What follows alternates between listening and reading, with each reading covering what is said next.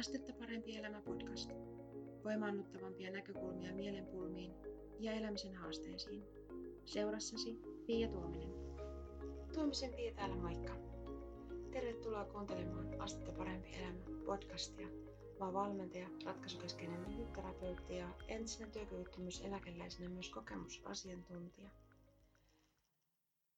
Tällä kertaa ja muutamassa seuraavassa jaksossa mä halusin laittaa sulle kuunneltavaksi sellaiset webinaaripätkät. Mä pidin webinaarin tuossa aiemmin aiheesta toipumisen mahdollistavat ajattelutavat ja tein niistä sen jälkeen sellaisen videosarjan niistä tärkeimmistä osioista, koska jotenkin ne aiheet on niin semmoisia mun mielestä tosi tärkeitä ja ni, ni, niistä on äh, hyvä kuulla ja, ja sen takia laitan laitan ne varmuuden vuoksi tännekin podcastin puolelle, että, että jos et ole niihin aikaisemmin törmännyt, niin kuulet niistä nyt.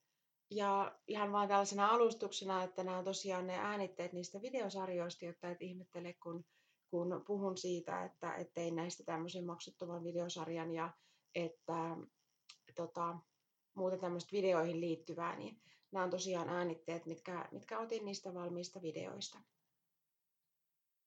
Nyt mä päästän sut kuuntelemaan ensimmäistä osaa.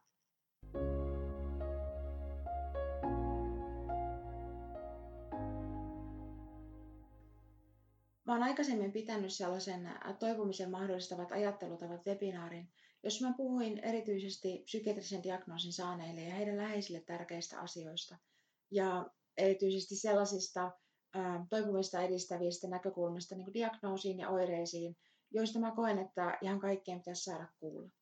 Ja tämä webinaari oli ja meni, mutta koska mä koen, että nämä asiat on niin tärkeitä, niin mä päätin poimia niin oleellisimmat ää, osat ja tehdä niistä tällaisen maksuttoman videosarjan. Ja tässä videosarjassa mä käyn läpi nämä kolme toipumista edistävää niin kuin ajattelutapaa, ja nämä vastaa kysymyksiin, että minkä virheen monet tekee, kun heille nimetään joku psykiatrinen diagnoosi, ja miten mä ehdottaisin, että suhtautua siihen diagnoosiin sen sijaan, miten monet nykyään tekee, ja kolmantena, että miten suhtautua oireisiin. Siis niihin sellaisiin hankaluuksiin, että minkä seurauksena se diagnoosi on, on nimetty.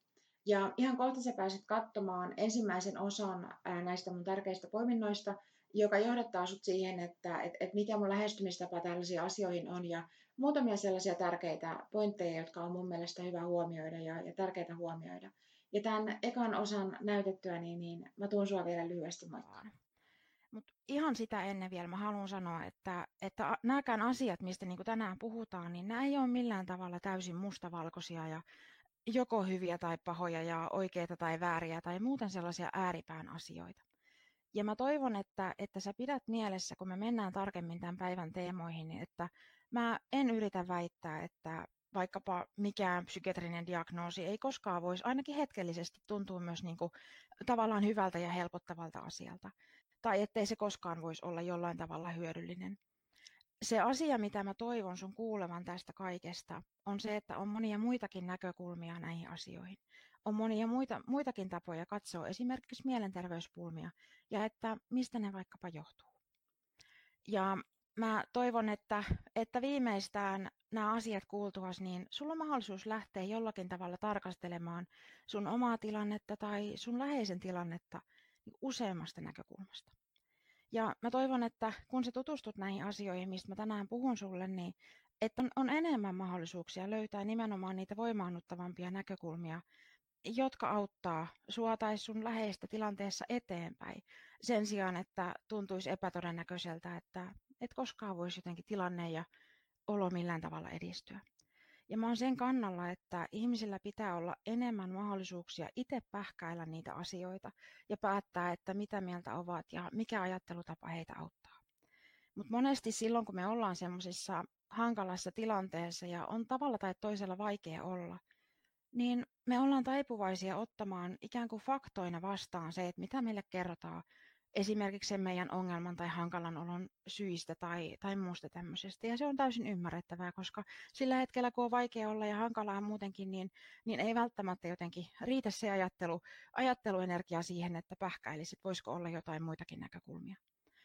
Ja sen takia mä olen tässä kertomassa sulle, että on muitakin näkökulmia ja mä haluaisin useampien tietävän niin näistä asioista, että, että on niitä erilaisia ajatuksia, kuin, kuin pelkästään se, että, että jossain mielenterveyspulmassa esimerkiksi olisi niin yksilön sairaus tai sen yksilön häiriö.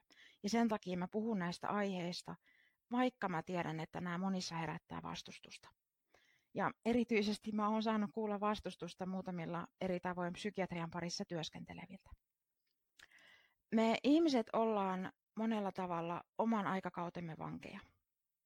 Ja erityisesti nyt, kun tämmöinen jotenkin sairauskeskeinen ajattelu tuntuu olevan vähän niin kuin valloilla, niin se voi monista tuntua tosi hankalalta, kun näitä tämmöisiä yleisiä ajattelutapoja lähdetään jollain tavalla kyseenalaistamaan tai pohtimaan, että olisiko muita näkökulmia.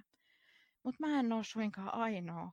Meitä on Suomessakin monta muuta, ja myös esimerkiksi psykologeja ja psykiatreja, jotka on samoilla linjoilla tämän asian kanssa. Ja maailmalta löytyy paljonkin ihmisiä, ja muun muassa sellaisia psykiatreja, jotka edustaa niin sanottua kriittistä psykiatriaa. Ja musta oli tosi kiinnostavaa lukea esimerkiksi psykologi Aku Kopakkalan kirjasta, jonka nimi on Masennus, suuri serotoniini huijaus. Hän kirjoitti siinä, että, että Iso-Britannian kliiniset psykologit ilmoittivat keväällä 2013 luopuvansa mielenterveyspulmien diagnostiikasta. Ja samalla he ilmoittivat luopuvansa mielenpulmien biolääketieteellisestä mallista, koska se oli osoittautunut virheelliseksi.